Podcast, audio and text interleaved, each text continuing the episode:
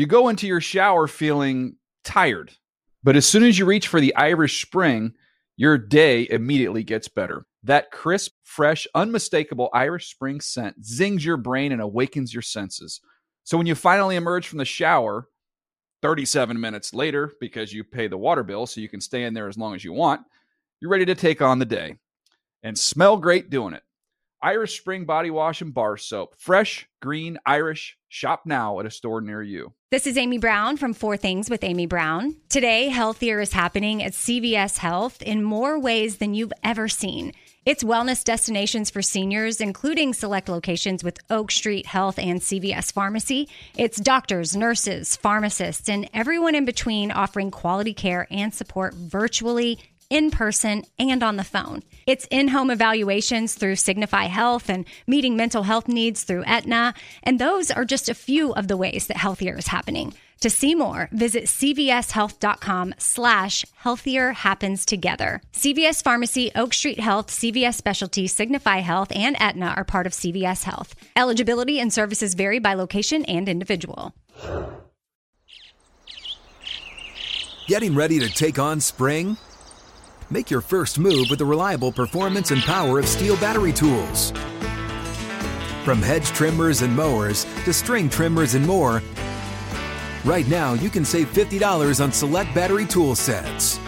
Real STIHL. Offer valid on select AK system sets through June 16, 2024. See participating retailer for details. The Around the NFL podcast only deals in mental reps. Welcome back to another edition of the Around the NFL podcast. My name is Dan Hanzus, and I am joined by a room teeming with heroes Mark Sessler, Chris Wesseling, and Greg Rosenthal. What's up, boys? Hey, Dan. Woo! Hey, now I feel alive again. Is anybody alive out there? it is uh, almost 5 p.m. in Southern California. The 2017 NFL draft is mercifully over. And the Around the NFL podcast, which is driven by Hyundai, is here to talk all about it. How exciting, guys! Thank you to our Facebook Live and, and Periscope watchers, and of course, uh, everyone listening to the podcast as well. Yeah, I put it. I put a 55-45 who I'm more thankful for, but I won't say who's who. Sit down. Right, Greg, you're a little punchy. A little punchy with the Kendrick Lamar reference in the middle of the show. We thought like you- to keep that before the show. I thought you were going to follow it up. It's one of Dan's uh, best bits of 2017 to just yell out. Thought it was one da- of Kendrick Lamar's best. Sit down, be humble in the middle of any conversation. yeah, it is a little bit jarring to people, but then then they'll be like, "Oh, am I? Do I need to Well, it, like pull back a little bit?" it probably does force them to ask a you know a primary question. Maybe be more humble. Person that heard that from Dan. Anyway, so the draft is over. Seven rounds in the books, and NFL rosters, though not complete, because now begins the process of all the undrafted players and the free agent signings that come uh, immediately once the draft ends. Phones are ringing like crazy still. But now, if you are a follower of an NFL team, you're really now, it's coming into focus what your team will look like uh, when uh, they take the field in September. And we talked about it our last time. It's our fourth show of the week. Maron. Let's calm down a little bit here. what off season? Got my vote. Um, our last show was Thursday night, where we talked all about round one. So this show will focus on the final six rounds and also some kind of big picture takeaways uh, from the week uh, or the three days in Philadelphia. Which, by the way, I think will be remembered as kind of a game changer. At least I'm not going to say globally or anything, but internally with the NFL, I think it was a, a bit of a eureka moment of uh, what uh, what this event can be if you really want to test the limits, and it makes sense. It logically there was a the NFL said that there were 250,000 people that attended uh, this event in downtown Philly. And you're going to see more events like this. Connor Orr, who's going to join us later today, that's exciting.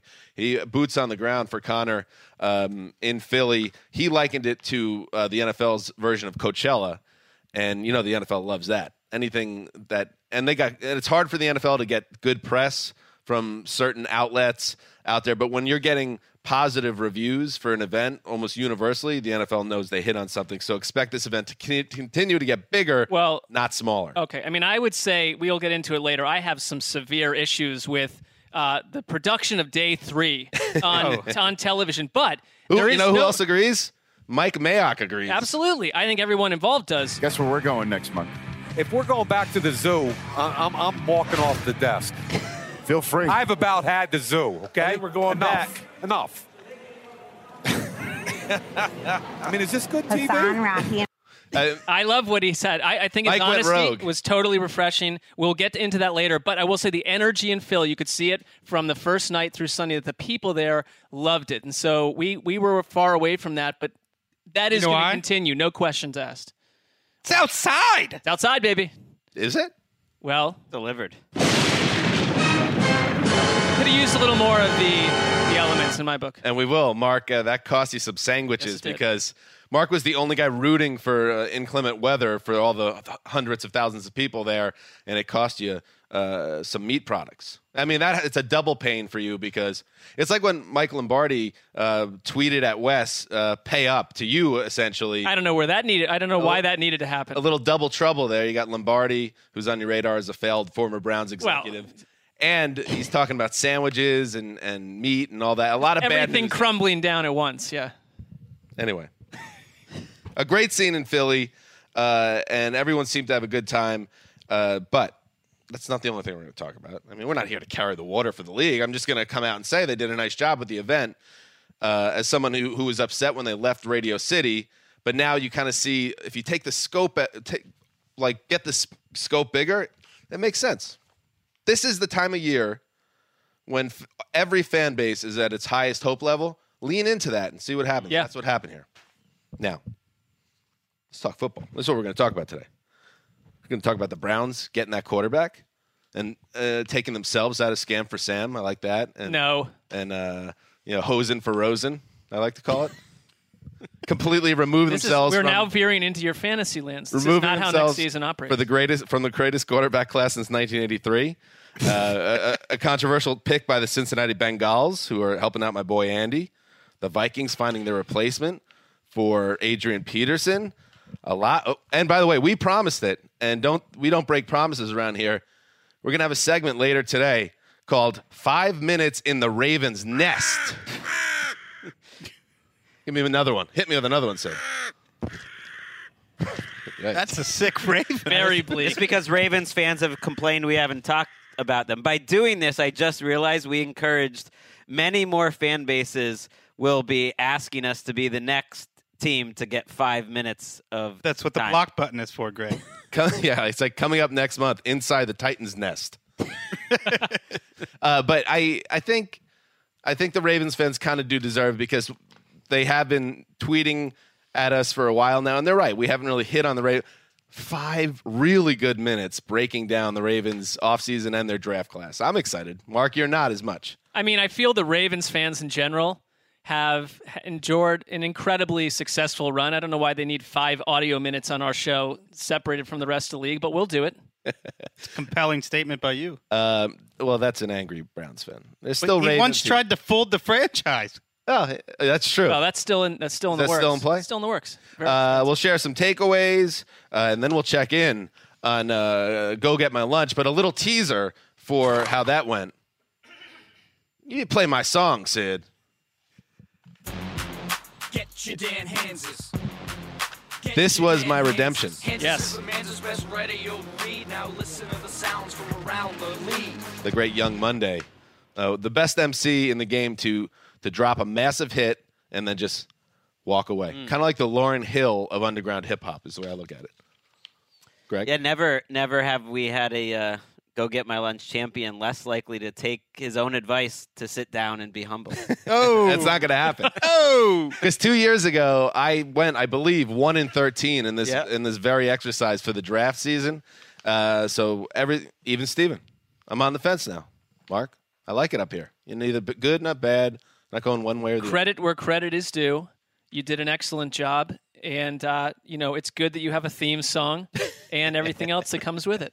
All right, let's uh, let's get into it, and we yeah, let's start. Everybody likes to talk quarterbacks, and this was a draft that um, it does seem to happen every other other year. There's the draft that is the and Mark, this is not me taking any of the wind out of the sails of your favorite team, but every other year it feels like it's the hope draft for a Browns franchise where everyone allows the team and and everyone believes that they finally are getting on the right track. But this is one where it felt a little different. And after a big uh, night one where they got three first round picks uh, and and got three premium players, and we'll see how they work out. Uh, the Browns do make their move at number 52 overall in the second round. They select Notre Dame star DeShone Kizer uh, to be uh, not necessarily their immediate quarterback of the now, but it adds Mark another arm to the room, and, and frankly, a room that needed something more than what it had. They did. I think they're a team that why not draft a quarterback every single draft? And so they did that. And what the difference here, I think, if you're a Browns fan, is Brady Quinn, Brandon Weeden, uh, Johnny Manziel, and a list of others were all overdrafted. It was desperation to get back into the first round and grab guys that, you know, history tells us were not anywhere close to where they were drafted in terms of their talent level. What I like about this is they allowed DeShone Kizer to fall right in their laps, and the players they picked above them were appropriately picked where they were where they were selected. So there was they said we're not desperate to go after a quarterback and you had to prove that to the fans versus just saying it and i think they did i think they got a guy who you know opinions are so mixed on this quarterback class but some say there are issues with him But you're pretty high on him. well i'm high on this i think you were he- high on him well, last night. That's for sure. Oh, he was high. Watching watching what little film I have of these quarterbacks, he has his upside is as high as any quarterback in the class, what and they there's also the potential pitfalls, and that's from the neck up and everything else. But where they took him, why not? That's all I'd say. And I and people say, oh, I, I got killed on Twitter for saying he could easily be the starter in week one. No, it couldn't, impossible. It's like. What's ahead of him? Why not? It's not because he would be on other teams, but in Cleveland, he could be. I think for the first time in a long time, it feels a little safe to start getting excited that there are possibilities here in Cleveland. A good draft, you you get three starters. They could have done that in the first round alone. That's before Yeah. you get to their second round quarterback, who many scouts believe is the most physically gifted in the entire draft. So there's four guys who are interesting right off the bat, and that's you still have third, fourth, fifth round picks. Who knows what that will be? I'm trying to find out what is the vast difference between Mitchell Trubisky Right. and him. I, Well, that's it the- could be just as good. That's the thing. The process was right. Not to use it, you know, the 76ers term. The process of how they got him was right because none of these quarterbacks were sure things. And think about how much Trubisky cost. He didn't cost the number two pick. He cost the number two pick and three more valuable picks.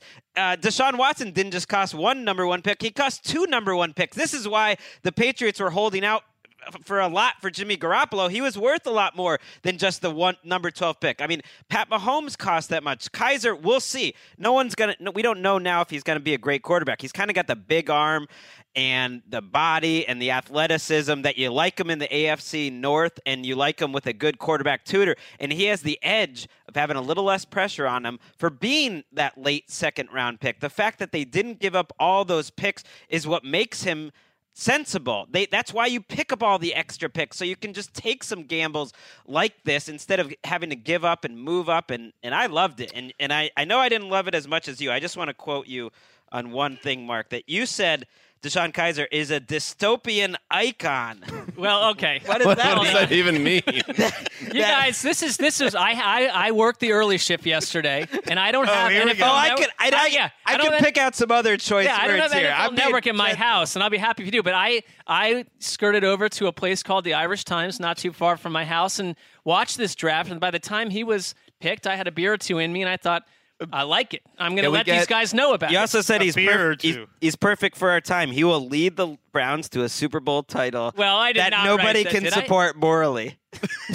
I don't know what I'm talking about at that point. I mean, that's you know. I'm going to lean on the on the listeners, and I know you won't let us down to come up with some uh, DeShone Kizer artwork framed around um, the type dystopian icon.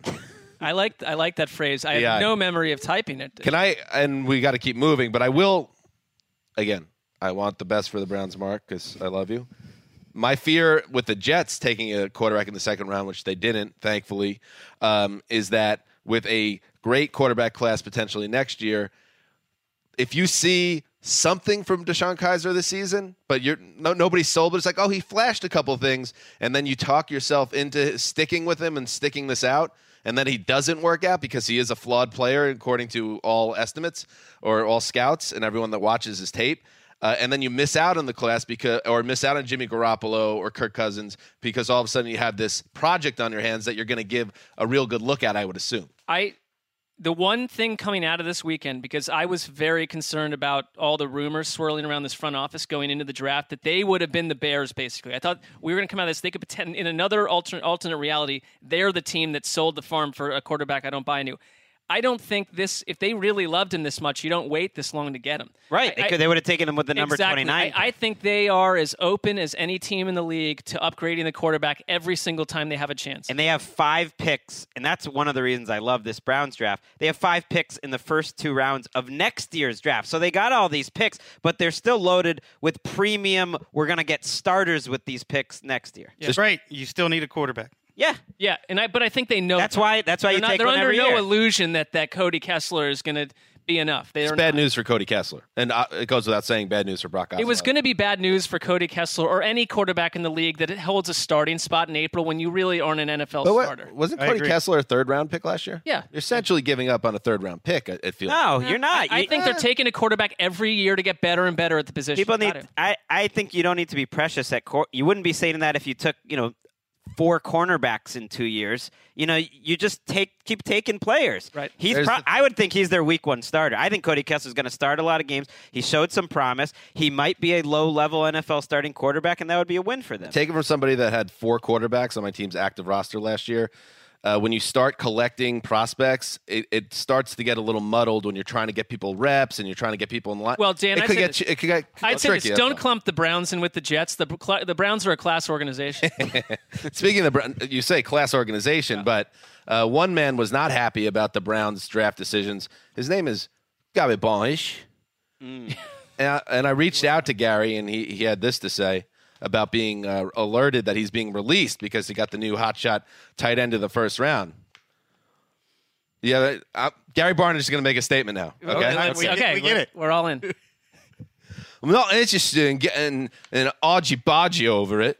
Well, I did hear the news about being cut. I did. I did a nut. Like, I mean, uh, the thing that got me most is I found out while watching the telly. I hope a new team signs me within a fortnight.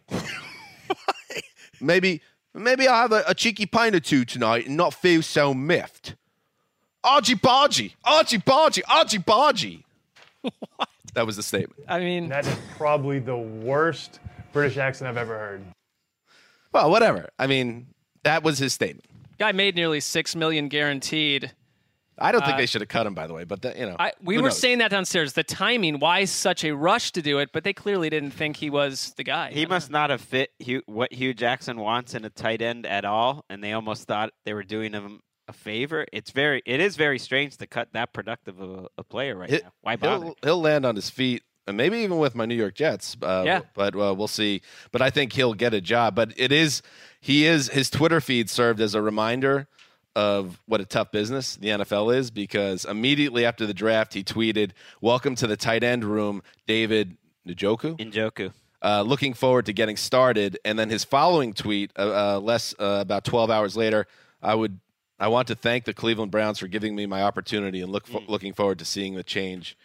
Uh, time for the next step. Tough business. There will come a time when our Twitter feed has the same, you know, night and day type It's of it's strange how different the tone and the vocabulary were in those two tweets uh, than the statement that he gave to you, Dan. Well, I'm reading it in my Right. follow along, Greg. I'm reading his tweet, but that was an actual statement from Gary, Okay, piped into the the, the cans. got it. He sounds like he might have been with Sessler at Irish Times last night. The way you were. I'm just saying added some of the the lexicon, the British uh, Oh, I see. words, they're a little different. He, I was. I'm going to pull back the curtain a little bit. Argy-bargy? I did. I hit up uh, the only British person I know in this office for some slang words. Argy bargy, which is my, the most British thing I've ever heard in my Right. life, uh, means to to kind of cause a commotion to make a scene. It Which means that's that got- currently, or that's like from the Hey, 1800s. or- Listen, that I'm just saying that's what people say when they get their uh, over Up there, there. over Right. over the old uh, ocean. You need The to old- throw in a little Bob's your uncle. Robert's your father's brother. I don't get the ref. It's a British saying. Oh, see? And when you finish something, you're like, "Oh, and Bob's your uncle." There, we're done. Dan doesn't like other countries, so You know, you always say that. I just happen to love this one, and I got a lot of work to do in this country, including raising two boys and taking care of my wife. So, Greg, while you're gallivanting around the world and, and, and ignoring your responsibilities, born in the USA, right here, and I got work to do. Ignoring your responsibilities. Thinly veiled megalomania. yeah. Let's move on. Joe Mixon. You know, he is obviously a very, very talented prospect at running back. Uh, first round talent, in fact, but had a, a, a truly uh, ugly assault incident during uh, his college days. And you knew he was going to come off the board. it was just a matter of if it was going to happen in round two or later and who would pull the trigger. And it turns out the team that pulled the trigger was the Cincinnati Bengals, who selected Mixon number 48 overall in the second round on uh, Friday. So obviously, there's a lot of uh, you know things to deal with when you factor in the domestic vi- or the violence issue that Mixon was involved with, and whether that's somebody you want to get in bed with. Uh, but it also, from a pure football standpoint, Wes. Very interesting as uh, another uh, sign that the Cincinnati Bengals are intent on fixing their offense this offseason. Yeah, some people thought he was the best running back in the draft, and this guy was born to play football. No matter what your morals are, uh, what is he going to go be a banker? I mean, I believe in second chances. He showed remorse. He made peace with the woman. It to me like someone should come up with some creative solutions here. If if four teams were only interested, as the report said, ESPN reported, yeah, Adam Schefter had taken a poll and he had only found four teams that kept Mixon on their boards. So you're really doing a favor by giving this guy a chance. I'd like to see someone reach out and say, "Look, part of your salary is going to go to mm. this charity or this domestic violence place." Why, if you're going to give these guys chances that they wouldn't get in another field, I, I don't see any problem with dipping into their pocketbook. And then that way you don't have to, you know, all this worrying about PR and we got to take them in this round or that round. Just take some money away from him, put it to, to a good purpose. It's it's a strange moral question because the morals of taking him in X round, like late second round, Right. versus first round, that that's confusing to me. Either you're making a stand or you're not. But it's also a question of okay, do we believe that someone that commits domestic violence that pled guilty should no longer work for the rest of his life? What are the things that you know we think he needs to do before he works? I mean, I don't have the answers here. I'm not surprised he got drafted early because watching him, he is incredible. I mean, to me, he's a safer on-field prospect from what I've seen than Fournette because he looks like an NFL back because he can do everything because he's a power back that can make people miss, has great hands, can be good in the passing game. I've heard people say, "Oh, this is a good spot. He doesn't have to do too much right away." Give me a break. He's taken this job from Jeremy Hill. Barring anything going wrong, he should be their starter. He's going to be a major factor, I believe, for the Bengals. Totally agree. And they broadcast for months that they want to change their backfield and upgrade it. And Jeremy Hill, who just a couple years ago seemed like a future star, has very quickly been eclipsed. And there is no question that Joe Mixon will be their week one starter, barring some sort of a setback. you can do some of the things with him that you can do with Gio Bernard or you know that they're going to use Christian McCaffrey for. He's that good on passing downs, except he's tw- 225 pounds, and so I think it's a it's a name we should get used to because I think we're going to be talking about him a lot. We'll get back to Cincinnati a little bit later in the show, but we talked about so Mixon comes off the board at 48. Seven picks before that, the Vikings made their move. Uh, they had a, a, huge hole, obviously, in their backfield after deciding par- to part ways with franchise legend Adrian Peterson. So what do they do? They trade up seven spots in the second round and take Florida State tailback Dalvin Cook uh, uh, with uh, the 41st overall pick. And Cook uh, is the first running back taken in the top 50 by the Vikes uh, since Adrian Peterson. Uh, do you think, Greg, that this was the right move for the Vikings? It feels like it was. It was they traded up. I don't love the idea. They traded up actually with the Bengals, uh, who were in that spot to take Cook. They maybe were a little worried the Bengals were going to take Cook. I don't love giving up extra draft capital for a running back there. I don't think he's as sure a thing as you know, let's say Mixon, Mixon or Fournette, and that's why he fell this far. But it's a sign that they knew Latavius Murray was not going to be their guy. They needed more than And it's not at the level of Mixon because we haven't heard anything that bad. But Ian Rapoport uh, reported that Cook, one of the reasons he fell to the second round, uh, is because, was because of off the field concerns. So, you know, sometimes that's it's kind of the annoying part of the draft is that this is sneaks into whatever round you're talking about. Which guys are not? It's not just about football. It's about whether this guy is a good human being and whether you want to be in business with this person. Uh, and uh, Cook did put up some red flags to other teams. I just think, and Greg, you mentioned there is, it's a confusing, I don't want to call it hypocrisy, but there's something very confusing about this. We're going to make player X, we're going to punish him by not taking him in the first round as if that's as big enough as a statement as we need to make in the te- as a team. We don't believe in him enough, but then we'll grab him in the second or third because that tells you that we have some sort of issue with who he is as a person. We'll grab him later, but you're still taking him. Literally, it makes no difference to me at all. And the the, the only teams that took a stand here are the teams that say he's off our board immediately. And I guess it's all but four, but I'm not sure it's all but four. And it, it's all but four didn't didn't take a shot at him. Yeah, it's easy to say that Mixon wasn't on your board. I mean, Cook week one, Monday night football, Vikings, Saints, Cook starting for the Vikings possibly, Peterson starting for the Saints. Well. Oh. Cooking with gas. That's Cook's a better fit for Pat Shurmur's offense Right. than Peterson or Latavius Murray. Right. Murray I, it seemed like an odd signing. Didn't pay him a lot, but a guy that's not very good on passing downs in that offense. And now I think he'll he'll ultimately kind of be the one B in that backfield. Um, and other running back news, you know, the Saints. Speaking of Adrian Peterson, just made a move, uh, uh, bringing in uh, the legendary Vikings running back, and they're not done because they go and make a move in the third round, uh, drafting uh, Tennessee running back Alvin. Help me, somebody. Kamara. Kamara. Uh, to me, that one is a, that one jumps out a little bit uh, to me. Like they seem to be set in the backfield after getting Peterson, but they decided they wanted to get somebody else back there. Wes, make sense of it to me.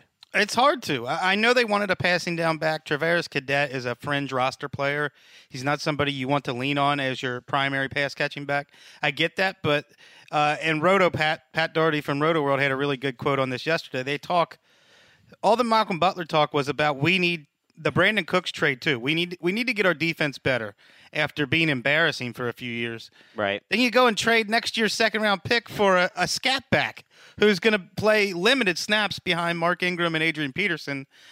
I don't like. I've, I've lost the point where I trust Sean Payton as a team builder. Or how about Mickey Loomis, who's in a complete flurry dealing with the New Orleans Pelicans while you're in the middle of the NFL draft? How about your priorities? Yeah, Pe- Straight, please. Well, Pelicans didn't do too well, so he has his, he has some free time right now. Maybe they're getting ready for the NBA draft.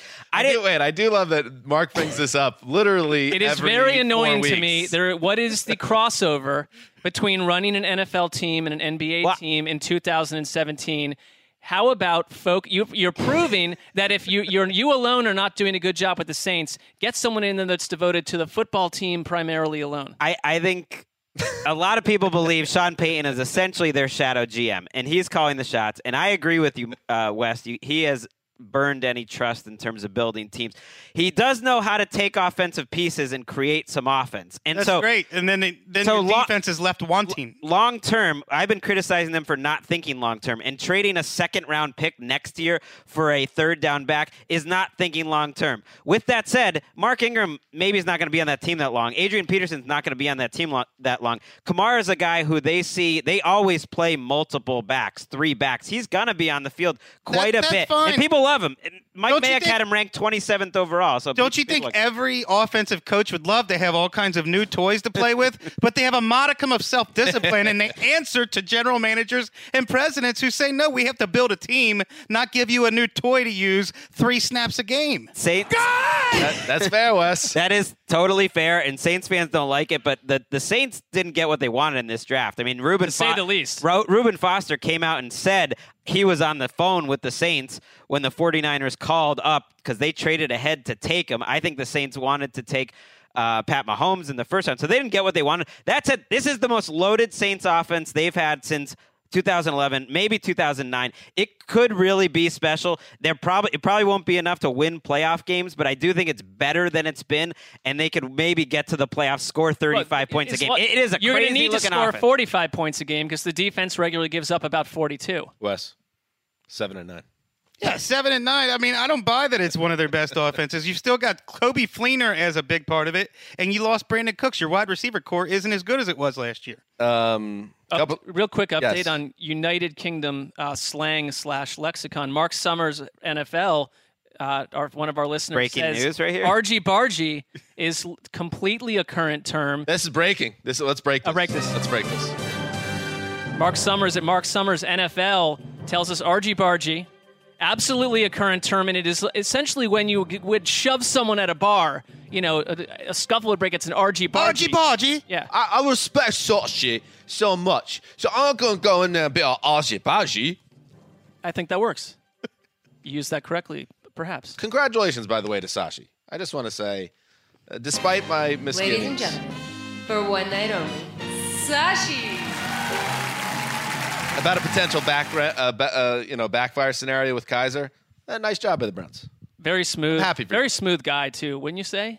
Sashi? Yeah. Extremely Absolutely. smooth. like Billy Dee Williams smooth. That's the way I look at it. Nobody's that smooth. Let's Well, he's in that world. um, the big, big draft in Philadelphia, as we were talking about at the top of the show. I want to get you guys in touch with the people.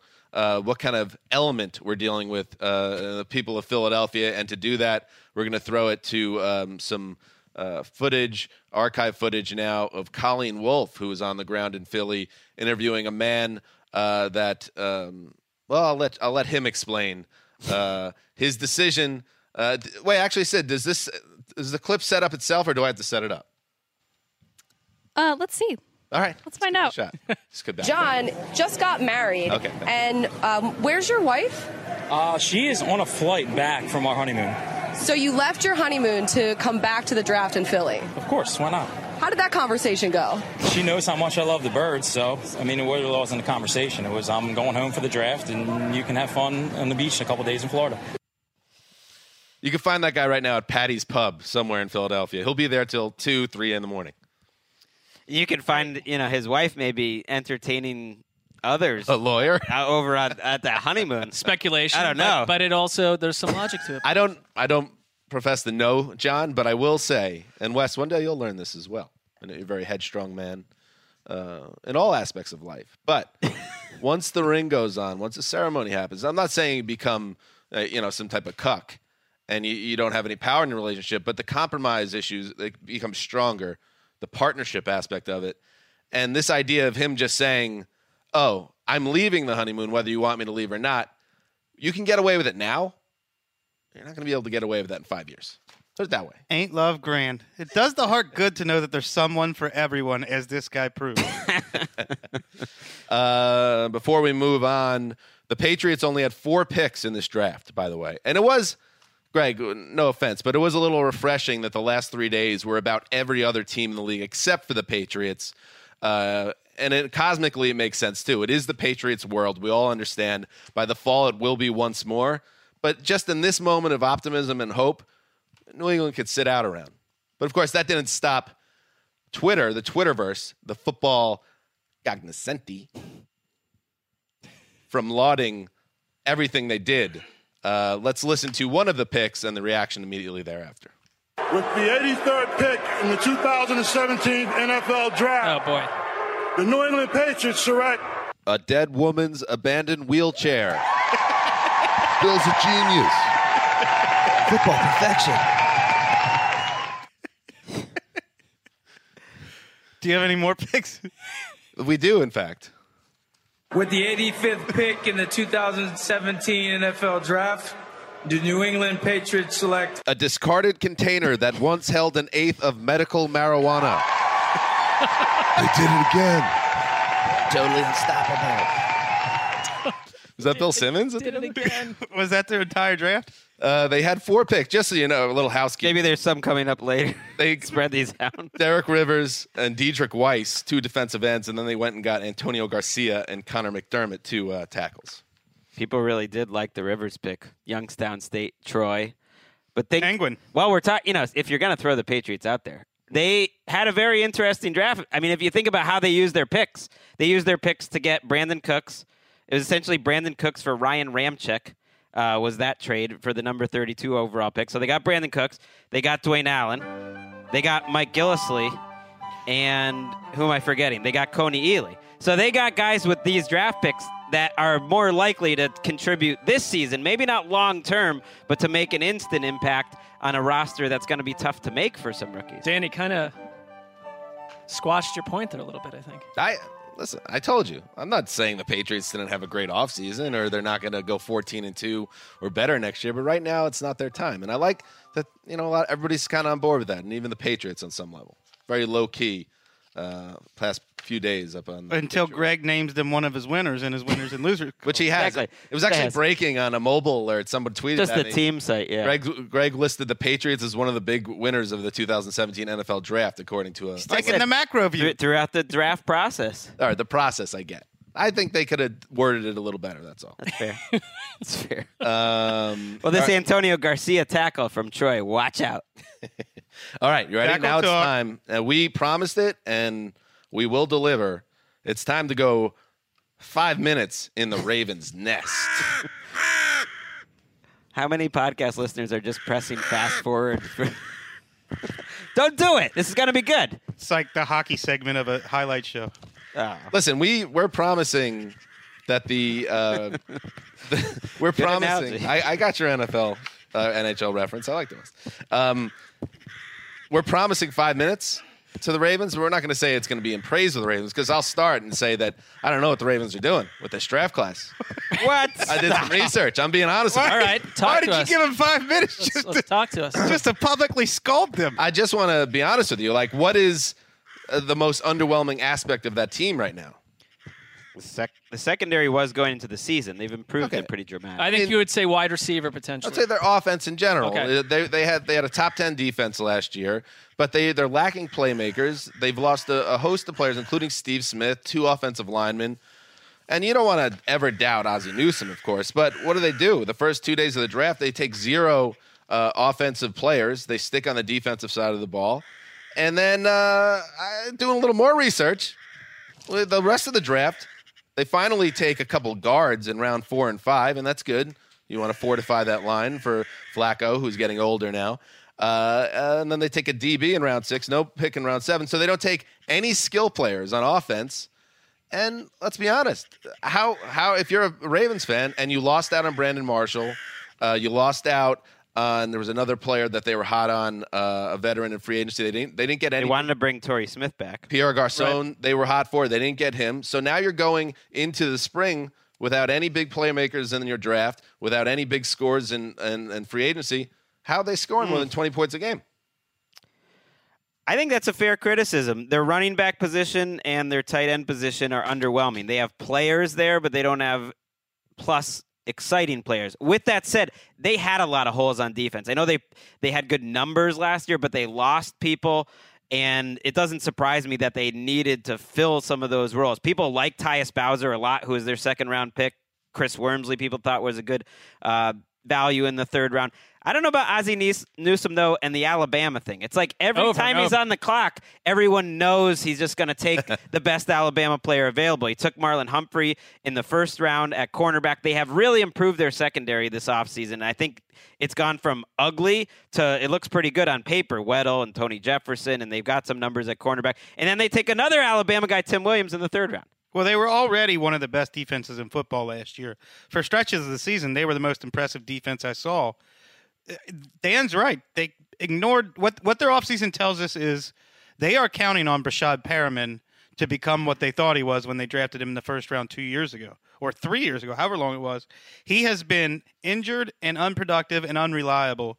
They need him to emerge as a true number one receiver if this offense is going to do anything next year. That's what John Harbaugh said when he was asked about this. That we feel we've addressed wide receiver in previous drafts, but we haven't seen the production from those players, and so you are you're hoping on that.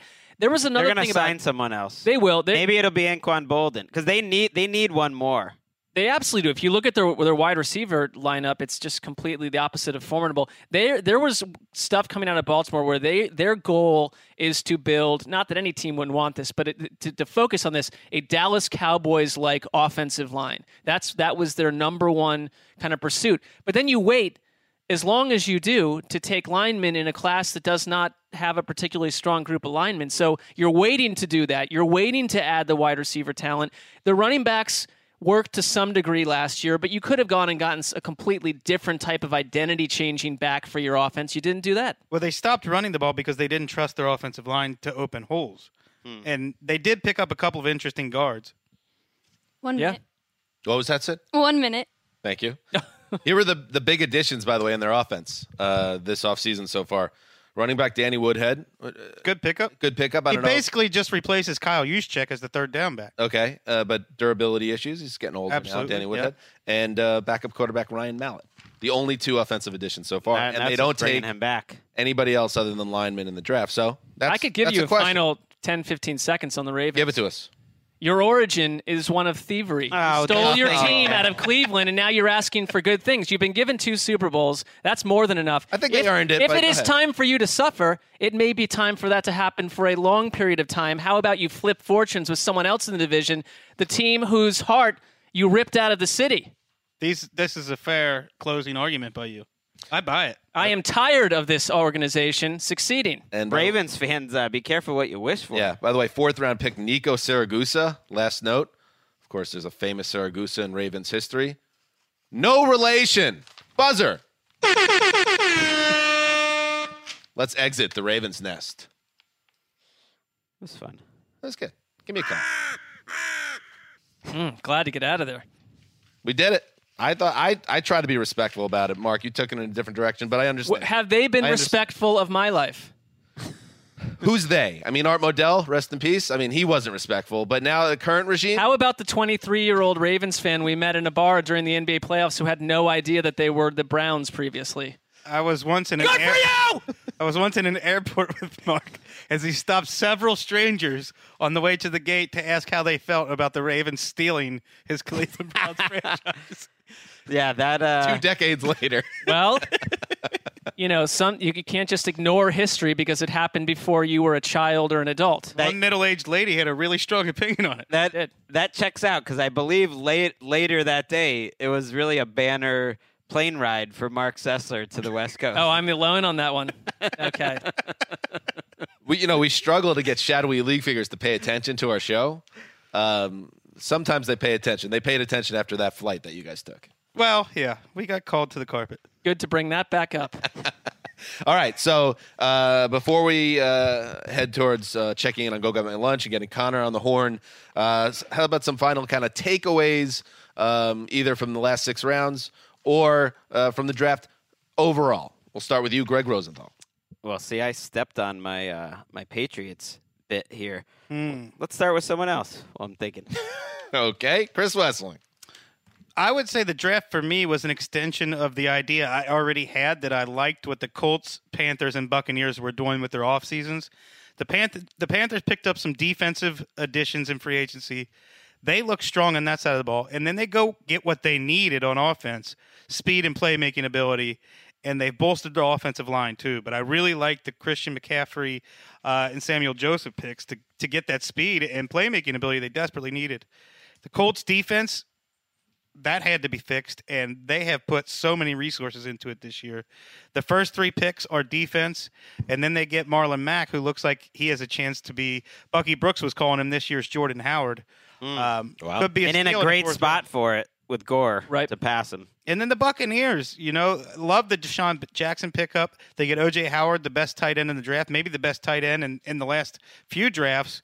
Uh, and then they- get the the receiver out of Penn with the third round pick who can already compete for playing time in the slot, and maybe he becomes an outside receiver down the line. But I really like what those three teams have done to become kind of borderline playoff teams to maybe propelling themselves into the postseason. And and to throw another name just sort of in that rising team mix, I think the Titans, who you mentioned on Thursday night, also did the same in terms of adding playmakers. It was like, okay, we've got our meat and potatoes team. Now let's get some guys who can make big plays. And Jameis Winston and Marcus Mariota, who have already proven, I think, that they're solid NFL starters, have to be loving this offseason. Uh, Godwin, who you mentioned, who the who the Bucs drafted in the third round, one of Matt Harmon's uh, very favorites, thought he was the most underrated player or receiver in this whole draft, according to reception perception. And you start thinking about how many different options uh, the that Jameis Winston has to throw to now, it, it's overwhelming. And the Titans also followed up their first round wide receiver pick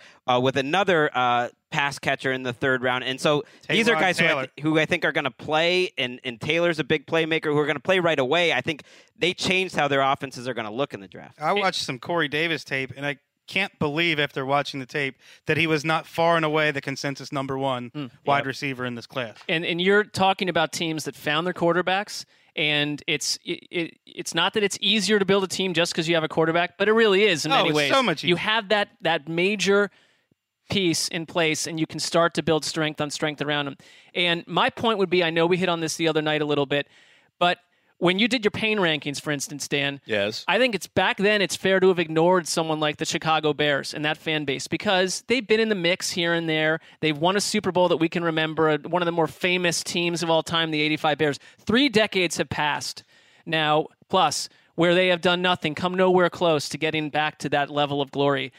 The team building scenario in Chicago is the absolute opposite from what we can see of what you guys have mentioned. You had a franchise quarterback, was not a great one, but you didn't parlay that into another one. You simply have no quarterback now. You've got nothing. You reached massively for a quarterback in Mitchell Trubisky that really doesn't seem to be any different than guys that were picked six, seven slots later in that position. Bears fans, to me, I think have been underrated for the pain they've gone through, and I think the the level of hopelessness starts Mm. with ownership. There is this is not a plugged-in franchise that cares about turning the Bears around. They I Whoa. think they're coasting right now on the fact that the Cubs, for instance, have succeeded. They have put forward a completely confusing offseason. I don't think you can look at the head coach and say this is the guy that other Right. franchises have brought in to turn around. He gets you to a certain point. He's not even gotten them to that certain point. I, I do, this this has been a weekend of absolute despair, confusion, and disre- unrest for the Bears fan base. we have them in our office. They I've never seen them. They have never seen them at this level because I think it finally came to a head. Nothing makes sense in Chicago right now. That, their strategy is absolutely uh, up for debate, or you could absolutely criticize them for the way they've they've went about things. I think even their three of their draft picks uh, were not highly recruited players in the back end of this draft, even beyond the uh, Trubisky move. But in terms of like taking ownership to task for not trying and all that, I mean, they're trying. They've identified Trubisky as a, a, a starter. And I'm going to again reiterate what I said Thursday. Let's see. Let's see if he can play. Well, it'd be nice completely if write him off. Bears fans have written him off. I mean, they put him on. But the, who cares? That that's they what put him on do. the, but they put him on the jumbotron at the Bulls game while the Celtics are drilling them the other night, and they boo the poor kid. This is what they do with their new quarterback. They booed Mike Glennon at a Cubs game. They booed Trubisky. I mean, give the poor. They don't trust leadership. Don't boo. They do not trust leadership. Don't leadership. boo a, the number two pick of the draft already. But I, on, Bears. I agree with your Bad overarching point, Mark. It's not his that- fault. You're right. It's not his fault. Booing's But- overrated. And when we get around, I have a I have a second takeaway to address what you just said, which I do agree with what you said on some level. Okay, uh, because Glennon got booed at Wrigley Field a few weeks ago, a couple weeks ago. I think Bears fans are just they're frustrated because, and you know, I'm not going to go crazy feeling bad. Sorry for Bears fans. Like as a Jet fan who's never seen a Super Bowl yet, they at least got the Super Bowl about ten years ago, and they and their dads and brothers got to enjoy '85. But it has been pretty barren. I get that. I understand. Let's see. Let's get. They got a Super get Bowl with shot. Rex Grossman as their starting. I mean, they That only were counts they were half. just basically fodder to be destroyed in that game. Please, we know that. Uh, Booing is one of the most futile actions a human being can engage in. By the way, is there any relation between Chris Wesseling and Mitch Trubisky? A lot of people are pointing this out, and I see the the physical resemblance. he does look like I looked at at about age 19 or 20. Does it make you like him a little bit more? Not really. Does that speak to just your Yeah, feelings about him as a self-loathing prospect, or about Chris the way you? I don't really about care how quarterbacks look or football players. Like either you can play or you can't. Right, I love it. Yeah. but I don't care. if it's actually you, I I mean, uh, that would have to, I would have to put myself outside. Yeah, you got to be kidding me. I mean, if there was a quarterback that looked like me, I'd be. I mean, I almost bought a Sage Rosenfels, you know, jersey. You get a little Jew out there playing quarterback, forget it. I'm the biggest fan of him in the league. I mean, you don't think Marcus Grant is really carrying the torch for Geno Smith, do you? Oh. probably Yeah. not. Too But that- soon. and that's why I am a big fan of Jimmy Garoppolo because obviously Oh, Jimmy uh, are very similar looking. Uh, Franco Harris looks like Shaq too. That was the Yes, he other does. Takeaway. Well, I There's mean, some slow down with that. I don't totally agree with Oh, that. I think they look a lot alike. I'm not seeing it, but Uh, I, I just want to share a quick takeaway about the Giants since I, I did address this a little bit on Thursday that I, I, I thought that Eli had a, had a nice Thursday night where they didn't take a quarterback. Uh, but then the Giants did take a quarterback in round three, Davis Webb, and, uh, you know, he could just be a guy that sits forever and ever. We might, or maybe he's not. But the third round is pretty good real estate for a quarterback. But then what got me got on my radar about the Giants is that we we know that they have the skill players, but if you really want to take care of your aging quarterback, address that offensive line. And they don't take a single lineman to the last pick. They got Bisnowaty. They got they got Adam Bisnowaty at the 200th pick overall. Not a fan of Bisnowaty. And I don't know if that if this this guy could play this Adam Bisnowaty, but address it a little higher up, maybe the the position. If, if Eli's not going to have time to throw, eh, you know, you could get on him all you want, but they don't have the protection. It doesn't matter how many weapons you have. Don't like what the Giants did there. Floyd Reese, uh, I mean Jerry Reese rather, uh, doubling down on Ereck Flowers, who was his number nine overall pick, and has really hurt that franchise and will continue to because they're really showing faith by keeping him as a left tackle. Whereas the Bills, who I think have a I thought might take a quarterback early, they didn't take one until I think it was the fifth round with with Peterman, but they did try to help out Tyrod Taylor, not just with a receiver, which they desperately needed, but with a couple offensive linemen. So even though they're saying Tyrod Taylor has to earn the starting job, I think he had a better weekend than Eli Manning because they, they got him some help. Another takeaway, I like that Drew Pearson, speaking of that, the, the Philadelphia dynamic, on Friday night took on 70,000 drunk Philadelphians. He did a good job. Let's listen in on that. Five-time world champion, Dallas Cowboys, Hall of Fame owner, Jerry Jones, Gene Jones and the Jones family, Coach Jason Garrett, all the Cowboy players that played before me, that played with me, and played after Preach. me, with the second pick and the second, the 60th pick in the second round, the Dallas Cowboys select defensive back from Colorado, Chidobe Awuzie. Listen to that crowd. I mean, he's he is lucky he was not he was up there for a while, Oh, not yeah. taken out by an assassin's bullet. I mean, that was a rowdy uh, Pretty gutsy. city crowd. I mean, he Just started it. By, he started it by saying "Thank you for my great career" or whatever. I mean, that was the the ultimate troll move Hmm. to start. It was awesome. He did he did a nice job with it. Um, by the way, guys, I have a takeaway. How about the Arizona Cardinals? I think I don't know if they wanted a quarterback or not, but I've been in on this. They're kind of all in on this one last chance, and I don't think there's. I think there's a chance they could make a playoff run still, and I think they ended up having a great draft early, taking positions. Haason Reddick fell. There was nine skill position players taken in the top twelve, so they really got their pick of the litter at defense, and that's a position they needed uh, at linebacker after losing one in free agency. Then you get a safety, Budda Baker, who kind of replaces Tony Jefferson. So they kind of got win now type of players All or early, nothing? and I think that's good because they've been a franchise who has taken these projects early in draft, and it, they can't deal with projects right now. Fitzgerald's going to retire, Palmer's going to retire. Who knows about Arians? Like, get some players to win now. All of that is true, and they could still be undone by their offensive line. Yeah, Yeah. uh, we doubling back to Cincinnati real quick. John Ross. They took Mixon, and they've effectively now uh, fixed that offense for Andy Dalton and giving give him a shot. I don't know if Cincinnati their window might have closed when he broke his thumb, but I thought they had a nice draft. Another team could be completely undone by the offensive Right. line, which was bad last year and got worse with the exodus and free agency of, of several key players. Took one lineman in the draft, fifth round, J.J. Dielman. it was a terrible draft for linemen. Everyone told us, and teams actually listened to that. They didn't really move up and take guys. They they they thought it was a terrible draft for linemen. and They didn't take them. I have a takeaway, and it's about how the draft is covered in general. And uh, if I had one wish, if I were ever still doing this 20 years from now, I would like to see the coverage of the draft completely evolve and change because it is utterly absurd. And even what I just said about the Bears and Mitchell Trubisky, and what everyone has said about Mitchell Trubisky, and all these people that we literally have no idea how these guys are going to w- work out as pros. We don't. That we rush into all this clickbait column action where it's winners, losers. This guy's going to show imp- like drastic production in year one. It's utter wind. And we aren't able to say we we can't. You say this thing, sit down, be humble. How about take a step back and don't put these articles and this kind of over exacerbated nonsense out there when we have no idea. You look at drafts from three years ago. It is unbelievable how many on Pro Football Reference, how many players are no longer bold because they're not even in the league. Writers around the country, you can all do your small part by refusing to write your editor's draft grades article.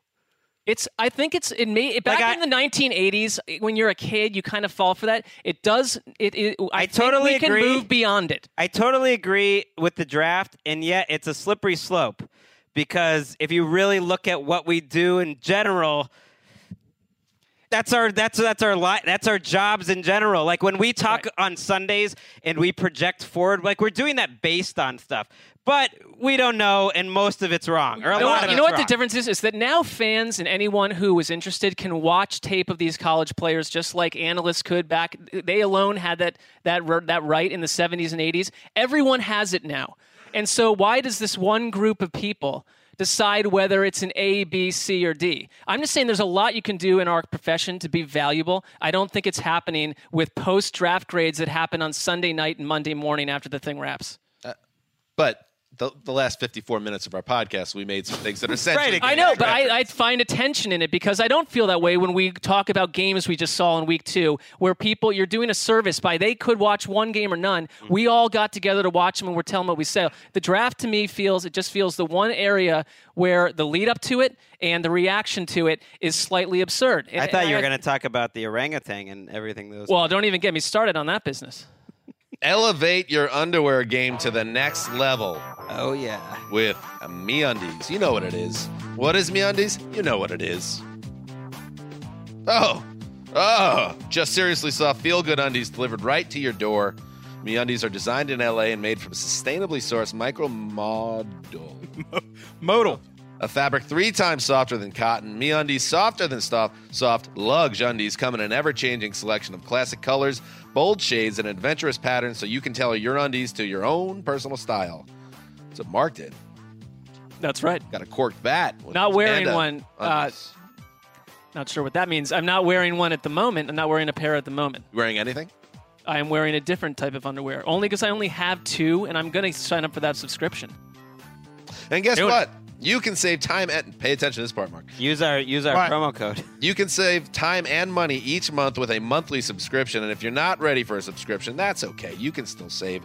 That's because MeUndies is offering you 20% off your first pair. Just use our special URL, MeUndies.com slash NFL 2017 and get 20% off your first pair. So go ahead, revamp your underwear drawer. You deserve it. And once again, that's MeUndies.com slash NFL 2017, MeUndies.com slash NFL 2017. Uh, Sid, where are we on the official statement from the Shadowy League figure about why our offer code? We're reading this, this freaking copy every show. Uh, where is the indi- individualized offer code to show uh, how loyal and faithful our listeners are? The uh, Shadowy League figures have been unavailable for comment as they are in Stunner. Philadelphia, and you know They're they're, doing running. important things in They're Philadelphia. running. Please. They don't want. They don't want the truth. I'm not holding my breath for a, you know, a satisfactory explanation for why we've been completely blackballed. Yeah, if if any of those shadowy league figures are listening to this podcast on the flight back, you know, to the to the West Coast, no off days. Let's get on it. Right. And by the way, you're flying back into a hornet's nest. Anyway, uh, let's move on. We'll check in on Go Get My Lunch. Oh, what a glorious day today is. And, uh, s- do you, oh, hey, listen, I'll take it twice. Turn it up in your headphones, everybody. Kansas West Radio read. Now listen to the sounds from around the league. Dan's like, oh, I'll take it twice. It, cut to 30 seconds before on instant message. Play the song, Sydney. Play the song or else. I get it. You're in a bad mood, Greg, and you should be because you uh, you did very poorly I did uh, in this round I did fine. of uh, Go Get My Lunch. In fact, uh, you lost first place overall in the standings today. And we're gonna get into that. That's too bad. But I did fine. You're not Six and eight, sleeping. you know, I'm- Stop stepping on. l- Listen, d- just because you're in a bad mood, let's go through it, Greg. people on the edge of their And don't look at my screen. Driving me crazy. Chris Wesseling will start with uh, finished eight and five. Nice job, Wes. We talked about how this was a big round for you, and you do what champions do. You step up and you deliver with a nice round. I it could have been a much better round if the Bengals would have just stayed with their pick and took taken uh, Joe Mixon at 41. Yeah. So you went eight and five. Uh, if the 40, this was your first prop. If the 49ers pick number two, they will not draft an offensive player. Uh, Greg and Mark took you up on it, but the Niners traded out of that pick the windfall that they received. It's kind of weak. Uh, so that is that hurt you. That is a void, no winner there. I mean, they went to number three. It's not like they dropped all the way down to twelve. You could have you could have had some sandwiches. And there. they took a defensive player, correct? That, that was that was a weak job by the go get my lunch rollers. What are you trying to say? I well, you should. You got to be careful. You got to be careful with the language. You The language is so important with this. You You said you went out of your way actually to say that they wouldn't trade out. I mean that, that if it they traded out, it wouldn't count. I mean, but the spirit of the statement was if they trade all the way down to number twelve or something, all bets are off. But it- Spirit. ba- if the Bears want to overpay prodigiously just to move up one spot, I mean, After your little uh, scam with the Brock Osweiler prop last year, do you know how many people I blocked? even. Do you know how many people I blocked for absolutely refusing to use common sense on that issue? This is, you know what? This is this ruling, which I agree. Sandwiches don't lie. It's like when you miss a foul shot after a foul that you didn't deserve. I accept it, but I know in my heart that I my I had the right call there. The first quarterback drafted uh, was number two, obviously Trubisky. None of us got it. Wes had predicted number five. Christian McCaffrey won't be drafted by the Panthers. O- only Mark. That's what I mean. It was a bad job by me and Dan for not taking you. I was going with the, only Mark got a sandwich there. I was going with the Greg Rosenthal principle that you always take the field. Yeah, and I, did, and it didn't work out for me there. And- Could have gotten one from you. Nice and the job, reason Mark. I didn't take it is because I had that same prop. I wanted to stay Hmm. true. Uh, Joe Mixon gets drafted before Dalvin Cook, and uh, that cost you three. It was a good logic to it, but it didn't work out. Dan, Greg, and Mark all got sandwiched. And it was very close. I mean, it came down to the the Vikings having to trade up into the Bengals spot to, to Mm-hmm. get ahead of them. So good sandwich drama, if nothing else was. Yeah, the next up, Marc Sessler, who had a round that was very reminiscent. What was the Brown season, Mark, when they won on Thursday Night Football against Cincinnati and then just collapsed? Was that 2014? Yes, it was. All right, that was that's what Sessler's draft was. He started three and zero on Thursday, flying high, finished four and ten. At that point, he's Brian Hoyer, and it's week 11. Yeah. or whatever it was. The tumble was fierce. Uh, four and ten. You had number five overall for the quarterback as well. You had Joe Mixon is drafted by pick forty five. Well, excuse me, 35. 35, and I believe he went forty eight. I one thing that Three happened sandwiches. there, and I'm not. Uh, he wouldn't have been picked in these spots apparently, but the but the Packers and the Browns were sitting there at one point in those spots, and then they weren't, and suddenly teams that would So not have wanted. Joe Mixon jumped in. Uh, you had it rains during draft hours, and you and our, our, our friend the weatherman in Oklahoma uh, both wrong on this one. Three more sandwiches. It was. I'll say I had fun with that one because Lot of fun. There, there was like it wasn't you find out right away you lose. There was always hope until suddenly. You know, as this ridiculously long third day came within eight. It added tension. It added did. some excitement. Two two notes there. We heard from Shaq uh, and Colleen. It rained last night, Mm. but not during draft hours. Uh, and also at one point where we just happen to be talking about this at some point during the, the third day, uh, we look over and there's rain or what appears to be rain Oh. pouring down on some children on the sidewalk, but they had just opened up a uh, fire hydrant. Oh, my Mark heart, my so heart excited. jumped. I thought like I 1951 Brooklyn. Stupid. Right, right. Who do people do that anymore? Open up the fire they- hydrants. I didn't know you were allowed to. It Seems wasteful. Oh yeah, we did that happened in New York sometimes. And uh, here's another one there. You kind of put yourself out there and got banged. A team misses a pick. Three more sandwiches. Well, I thought that might be tied into weather chaos, and none of that happened. But you know, I you were really right. I am a showman, and I care about you know entertainment over food, and and uh, I got absolutely killed here. So you always put everything above food, and this time it got you. Well, it's I'm not putting it above food for for the three of you. Greg Rosenthal, six and eight. Uh, Reuben Foster gets drafted in the top 15. Uh, Dan and Wes made sandwiches there. When did he go? 31, so that was not even close. Yeah, the first quarterback, number 10 overall. Uh, incorrect. John Ross. To get the second quarterback at number 10. John. Sorry. that, that gets you nothing. Uh, this one is the one that really stuck in Greg's craw, which is why I really loved it. John Ross will be drafted Oh, yeah. ahead of Mike Williams. Cost you three sandwiches. Ouch. Well- loved it. Loved it. Loved it. You know, you got to trust the process long term, like Sashi Brown. Sometimes things don't work out, uh, but you made a, a sensible call. He got taken in the top 10. It just wasn't good enough. I thought he'd get taken early. I like that Cleveland's GM is now being referenced as you know a picture of patience and planning. Cut to after this went against Greg. Cut to the living room of his home in Santa Monica. He's sitting on the couch, no blinking, staring at a television screen that just has fuzz for like four straight hours. just destroyed, gutted. Aji Baji with yourself after that one. the Saints or Cardinals will draft a quarterback in round one. Ouch. Oh. Cost Good bet, more. too. Mark, Ag- Again, I like the Didn't get in on process. I think they were they were the reporting's out there that they were going to take Mahomes, and uh, the Chiefs jumped up and got him. So, uh, so they got so I so I lost. It looks like Mark again, by the way, that going against what was your new policy of just getting involved more, it cost you at least two sandwiches. This was an absolute disaster on all fronts. Right, that's the whole thing. See, six and eight. I just got in on the rest, and at least Yeah, I got it back to f- close to 500. Big part of the game. In fact, I was the only one that got anything right in terms of predictions. That's why I ended up 11 and 2. Marron. The old Zeuser. The first QB I had at number six. That was wrong. The Browns and Texans drafted a QB in the first round. Just missed that one. Uh, the Browns took one in the second round. The Texans obviously took one in the first round. Greg and Wes. I say just missed because I mean, the Browns took three players in the first round, and none of them were at quarterback. but. I think they yeah. would have. I think Trubisky would have been a Brown if the Bears didn't go nuts. Well, and I would have no longer been part of this company if that happened. So. But I caught that cost me two sandwiches there. I lost there. But then things turn around. I had the JJ Watt one, of course, where he posted a picture from his draft with his younger brother TJ. No one took me on that though, uh, so I didn't make any sandwiches. And then uh, Jets draft a defensive player in the first round, which they did, in, the safety Jamal Adams, and do not draft a quarterback with their first three picks. In fact, they didn't take any quarterbacks at all, as they they are firmly on the road to scam for Sam.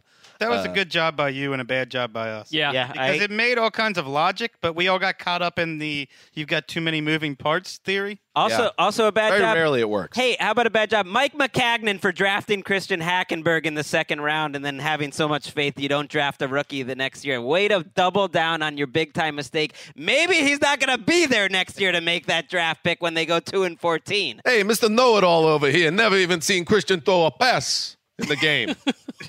J- the Jets are going to keep it that way. They don't want him out there. uh, and then Sydney, of course.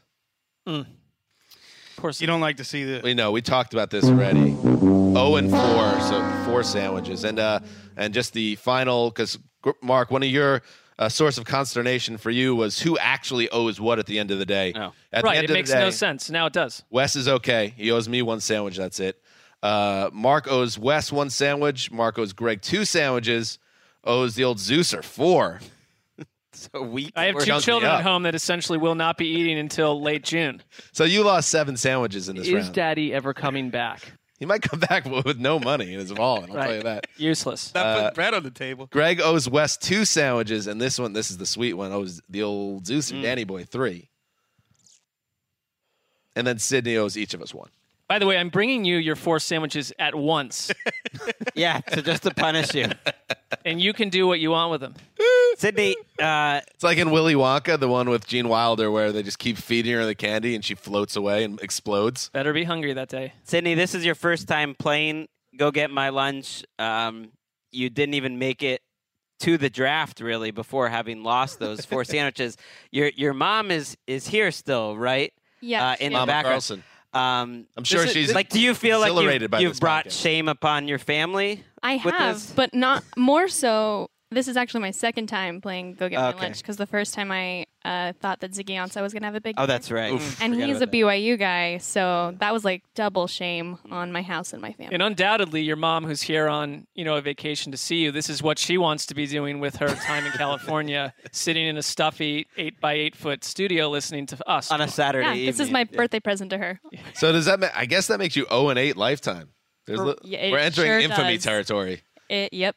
Also, I have one out there for Johnny Manziel to oh, sign with the team. Oh, no. He doesn't have to stick with the team. What team in Any this league? team in the in this league. Oh, I mean, goodness.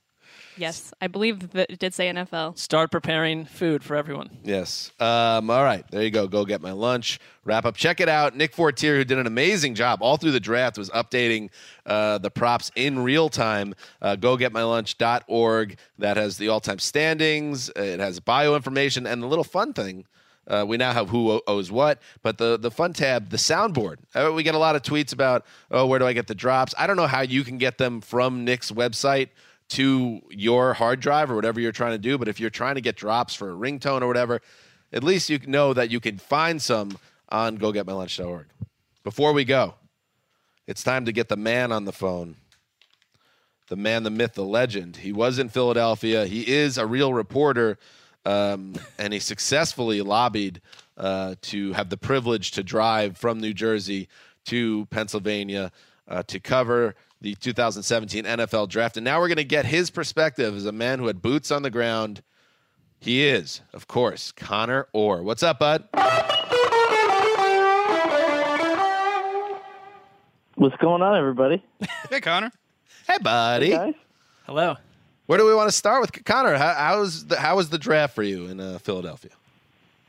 Uh, it was great. You know, I always kind of avoided um, Philadelphia growing up in Scranton. It was kind of our uh, little brother city, and so I always kind of thought it was sort of a, a stupid place to hang out. But um, I, I'll be honest, like it, it didn't uh, it didn't smell like throw up, like a lot of people had said. Um, and it was clean and historical, and um, you know, I, I thought it was great. It was like um, when everything was sort of set up and going crazy. It was like uh, it was like a Coachella for heavy set forty five year old white people. So it was. Uh, it was it was incredible. I, I really I, I'm not being sarcastic when I say it was one of the cooler things that I've I've I've covered. So And you just provided a, a tagline for them to use in advertising next Sure.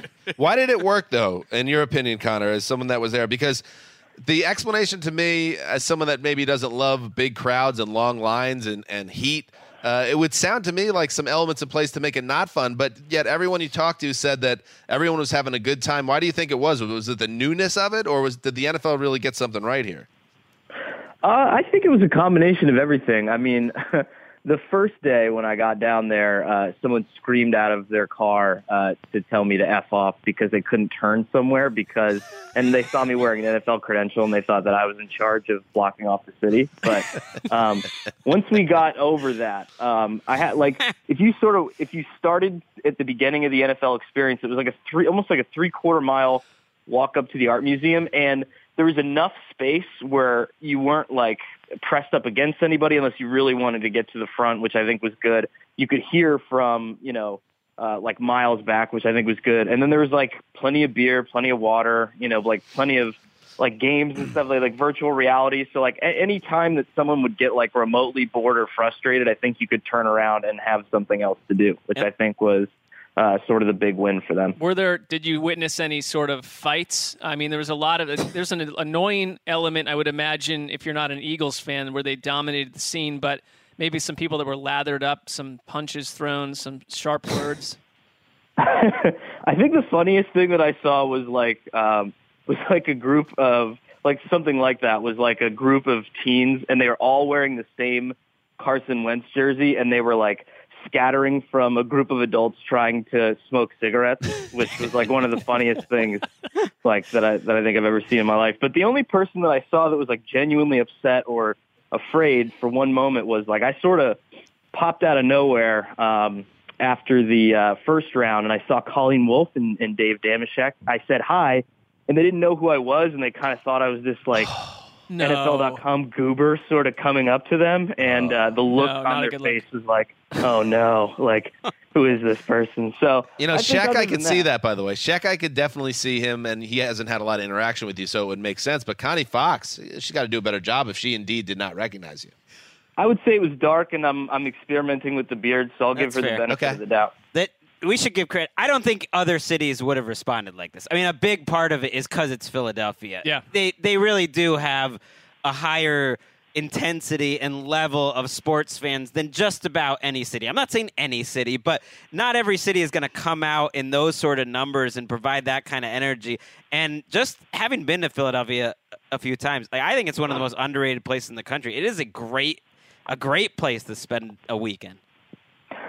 I would say um, de- I definitely had the best dim sum I've ever had down there. Uh, so uh, if that speaks to the cultural diversity and uniqueness of the city, I would say that that is a, is a definite plus. But yeah, I mean, you know, I, I think the Fly Eagles Fly thing got a little on everybody's nerves eventually. But you know, at the same time, uh, there was enough fans from everywhere where people sort of could cluster and yell their own things to each other. So I think that it was uh, it ended up being pretty cool. Did you say uh, this is kind of the cliche thing to do, but you've said that you've not gone to Philadelphia a lot, I guess. Did you do the, the cheesesteak thing? Did you do any of the cliche, like, uh, touristy things? No, um, and uh, I, I subscribe to like the Louis C.K. theory, where like just don't tell me like when I go to that town I got to do that thing. Like you know, if if you go to Chicago, you have to have like deep dish pizza. Like no, I don't. You know, because I don't want it. And I didn't, I didn't, I didn't want, uh, I didn't want uh, cheesesteak, but I did want a warm shrimp salad with lemon beurre blanc, and I did have that. So Good for you. Treat yourself. on fire. Uh, any any final takeaways uh, from your time uh, in Philadelphia, Connor Orr? I think what was cool to me was seeing everybody that like runs the circuit normally and how like cynical they've become actually look down at at what like what was like almost a hundred thousand people the first night and it looked like a like a Muse concert. It was just like ridiculous and actually be taken aback by it. I thought that was pretty cool because I mean it is sort of like a commercialized like sort of event now where we're trying to create drama and do all this stuff, but at the same time there was just a buttload of people there going crazy. So I think uh, I think you got to give the NFL credit for that. Connor, I know the four of us are about to go have a beer. The draft is over. I think that really starts the off season in a big way. You've been off the clock for a while now. What are you drinking at the moment? Uh, I am drinking a Lagunitas cappuccino stout, and I am sanding my stairs. That's what I'm doing right now. What was that last part? I'm I'm sanding my stairs. I'm restoring old wooden stairs, and uh, Oh, you're back home already. Steely Dan. Oh yeah, yeah. I uh, made it back. I went- Once again, cementing your role as the manliest and most adult of the around. Most the NFL. By, by the way, when you mentioned Steely Dan, Wes woke up. Give him a, what, which, which album? Any major dude will tell you. Uh, I'm doing Countdown to Ecstasy right now. All right. Uh, that that's a fitting way uh, uh, to close it out. Connor Orr, thank you very much for uh, supporting us uh, with good information about what it was like boots on the ground in Philadelphia. Carry on with your great Saturday night, buddy. It's been a pleasure. And with the 211th pick in the 2017 NFL Draft, the New England Patriots select Your gross Uncle Terry's laser disc copy of Speed 2 Cruise Control. They're the best. Football King. What a team. You did it again, Greg. Always a step ahead. We'll be back on Monday. Do we? Re- we have to come back on Monday? We just we we did like don't- No. fifty shows. We don't necessarily. So we'll see. There's nothing more to talk about. We'll talk about that off the air. We'll be back September twelfth. There you go. After the first game. No, we'll probably be back Monday, and if not that, and if not Tuesday, uh, for some more draft fallout and a 37 minute talk on Randy Gregory. Uh, so make sure you tune in for that.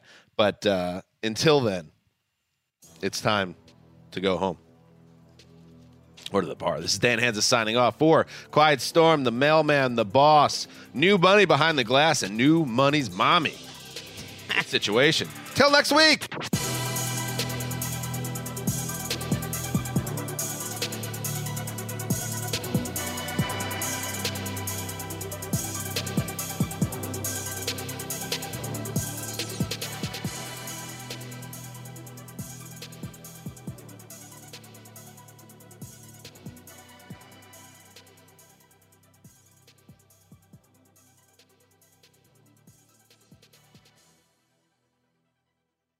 You go into your shower feeling tired, but as soon as you reach for the Irish Spring, your day immediately gets better. That crisp, fresh, unmistakable Irish Spring scent zings your brain and awakens your senses. So when you finally emerge from the shower, 37 minutes later, because you pay the water bill so you can stay in there as long as you want, you're ready to take on the day and smell great doing it. Irish Spring Body Wash and Bar Soap. Fresh, green, Irish. Shop now at a store near you. Getting ready to take on spring? Make your first move with the reliable performance and power of STIHL battery tools. From hedge trimmers and mowers to string trimmers and more, right now you can save $50 on select battery tool sets. Real STIHL. Offer valid on select AK system sets through June 16, 2024. See participating retailer for details. Open a limited time 11 month certificate at Kemba Financial Credit Union. At 5.25% APY, it's more than triple the national average, plus, it's a safe and secure way to grow your money. Visit your local branch or kemba.org slash CD for details. Offer expires May 31st, 2024. APY equals annual percentage yield. Restrictions apply. $500 minimum and $250,000 maximum deposit. Advantage status required. Comparison based on bank rate average. Federally insured by NCUA.